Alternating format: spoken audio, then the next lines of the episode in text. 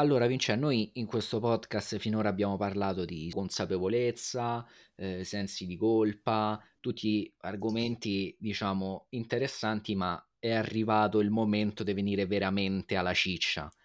Ma tu gli amminoacidi li prendi prima o dopo l'allenamento? E li prendi via bocca o via naso? Questa è una bella domanda. Facciamo una disserzione sugli aminoacidi.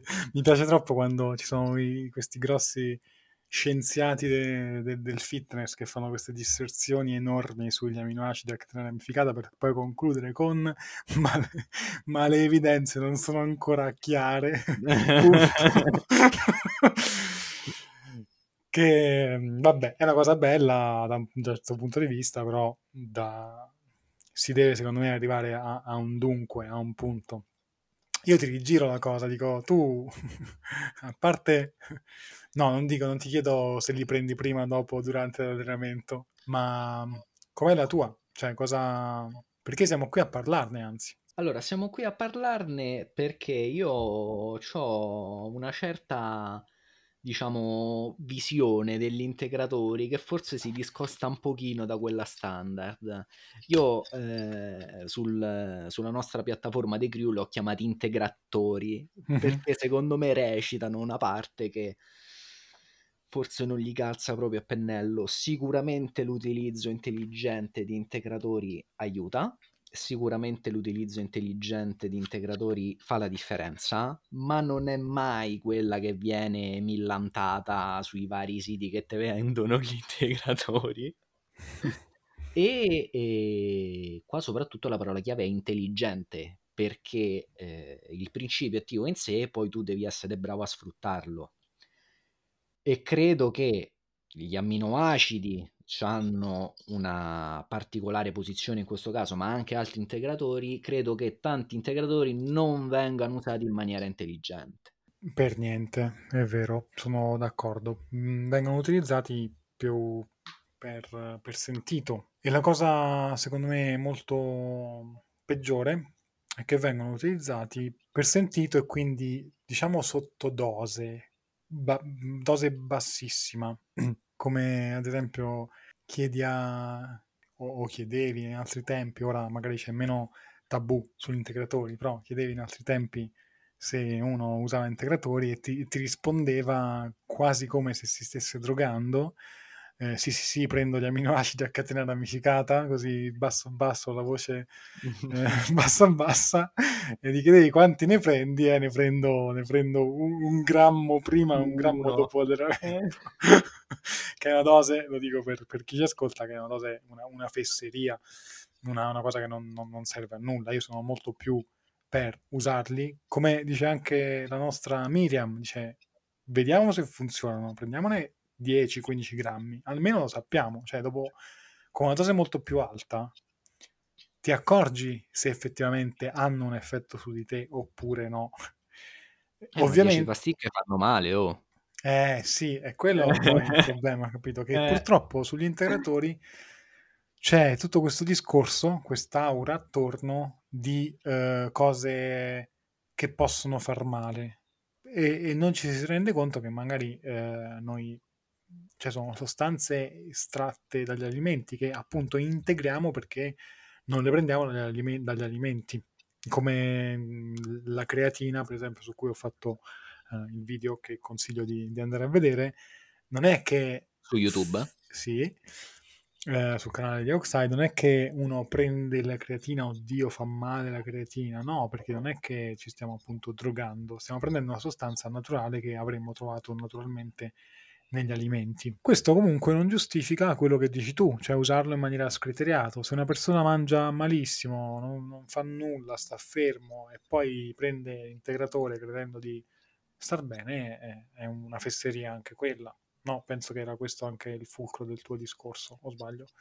Sì, però in questo caso va anche messa in conto la percezione, perché effettivamente se io ho una percezione degli integratori che mi fa credere che siano veramente potenti, quasi dei medicinali, perché come io scherzavo prima, ma effettivamente il medicinale, l'overdose è veramente pericolosa.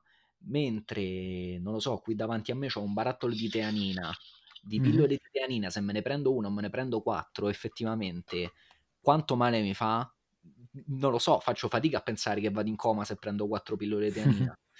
Però, dato che hanno quest'aura di misticismo, effettivamente se io dormo 3 ore a notte e ho uno stile di vita disastroso, però poi arrivo la sera, mi prendo 4 pillole di teanina e io sto in condizione di credere che risolvano tutti i miei problemi. Che può anche funzionare, come abbiamo anche detto in Never Diet, sull'effetto placebo. Può anche funzionare in questi termini, volendo. Non si può sapere se non funziona questa cosa. Cioè il fatto che una credenza possa, in certe persone, essere così ampia, e questa roba anche, diciamo, documentata scientificamente, no? Così ampia da superare eventuali piccoli ostacoli, ok? O piccole cose fatte male dello stile di vita. È come quando prendi effettivamente un qualcosa che ti dicono che è energizzante, ma è magari semplicemente acqua, e tu ti senti energizzato. Quindi c'è anche questo da mettere in conto. Secondo me il mondo integratore, e poi magari torniamo, se vogliamo, sui BCAA in particolare, è anche influenzato da questo, è influenzabile da questo, è molto poco analizzabile per questi motivi. Cioè, dovendo metterli tutti, direi timore delle persone che li considerano alla stregua appunto dei farmaci in certi casi, effetto placebo, scusate il giro di parole, e incapacità di capire realmente come utilizzarli, capire che effettivamente quando un professionista, un coach eccetera dice di usare l'integratore in un certo modo, io mi fiderei più di lui che non dell'etichetta che c'è scritta sull'integratore, ok? Perché l'etichetta ovviamente deve stare a delle regole, e quindi se ne frega relativamente di dare un certo effetto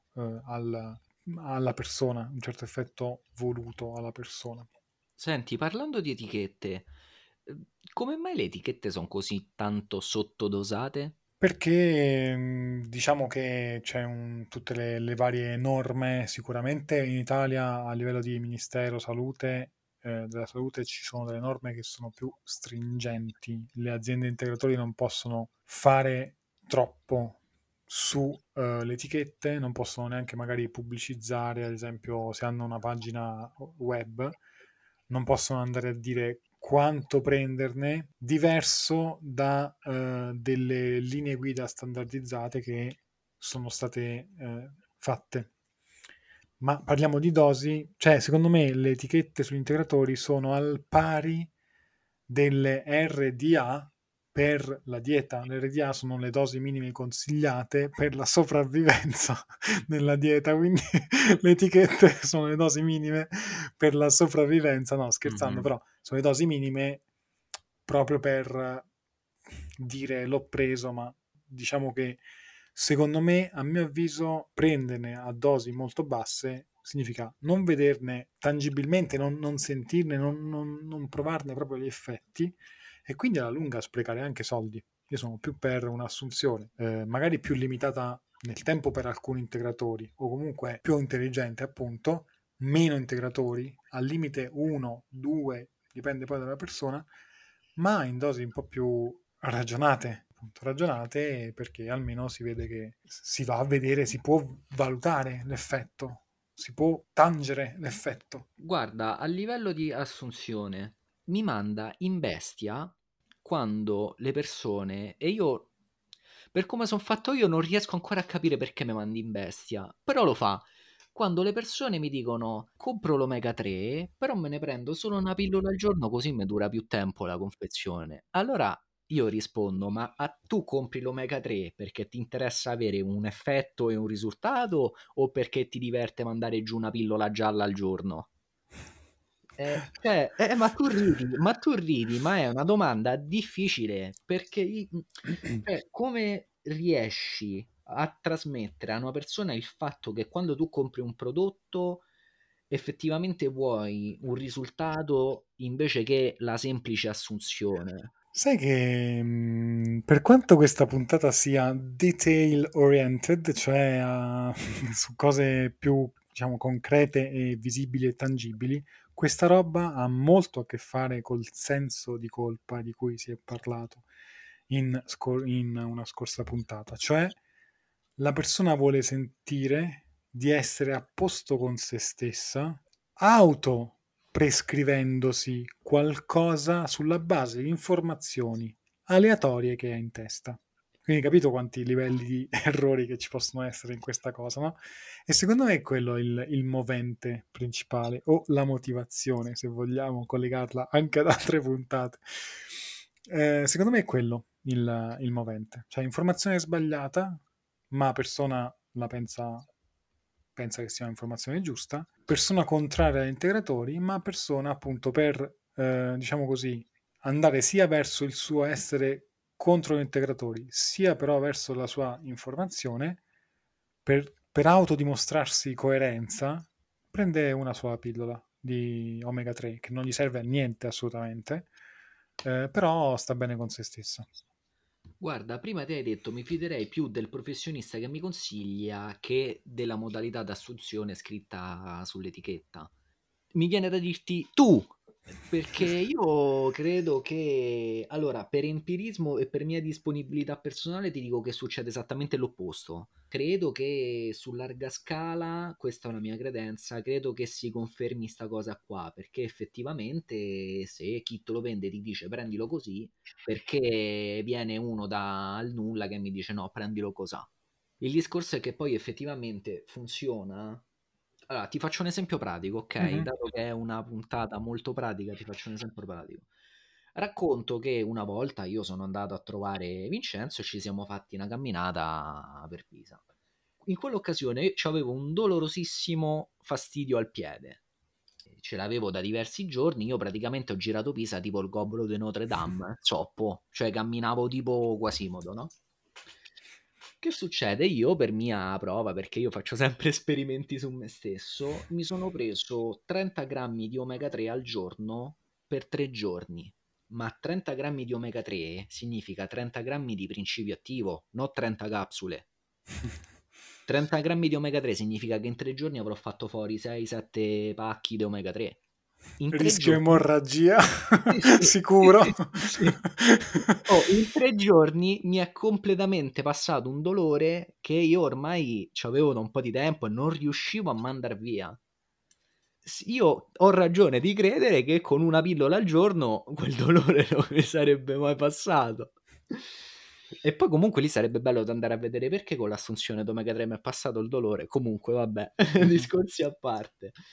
Senti, un esempio pratico invece sui BCA, dato che abbiamo citato i BCA in principio. L'assunzione dei BCA, ti dico, dato che l'università è assolutamente totalizzante e primeggia su qualsiasi altra cosa, a me i professori all'università mi hanno sempre detto che i BCA non servono a niente. Te la taglio proprio corta. È vero che non servono a niente, presi in determinate dosi possono avere degli effetti che non ti aspetti, come spesso su Oxide noi diciamo da utilizzare durante il digiuno intermittente, ma non perché te si smontano i muscoli, ma per un altro motivo. Vai, dici tutto. Allora, in primis, a me questa cosa del non servono a niente, a me, io non riesco a concepire, e faccio l'esempio. Allora, se io ho... Cioè se io cammino per la strada e non faccio niente, succederà una certa cosa. Se io cammino per la strada e a un certo punto butto giù 20 grammi di BCA, io ci vedo una differenza, ok, di stimolo, e quindi ci sarà anche una differenza di effetto. Ora uno potrebbe dire, vabbè, ma il corpo ammortizza gli stimoli, per cui bla bla bla, però questo non servono a niente, secondo me rimane un po' limita. Ok, uno dovrebbe andare a vedere i contesti in cui questa cosa può servire. Nella maggior parte, quindi, e lo ripeto, persona che non fa nulla, non fa allenamento, non si muove, mangia male, mangia la pizza, vabbè, anche noi mangiamo la pizza, eccetera, però noi stessi quando mangiamo schifezze o se facciamo un periodo a mangiare schifezze non è che diciamo vabbè mi devo prendere la mia dose giornaliera di BCAA perché accanto alla Nutella non ci mettiamo il BCAA, anche se avrebbe il suo perché, e ora magari vado a spiegare. L'altra cosa fondamentale è capire, e questo è il motivo per cui prima dicevo si prendono gli integratori spesso per sentito dire, e anche chi tenta di parlarne in maniera seria purtroppo si fa prendere un po' la mano da questo, vede l'effetto generale di media e dice non serve a niente.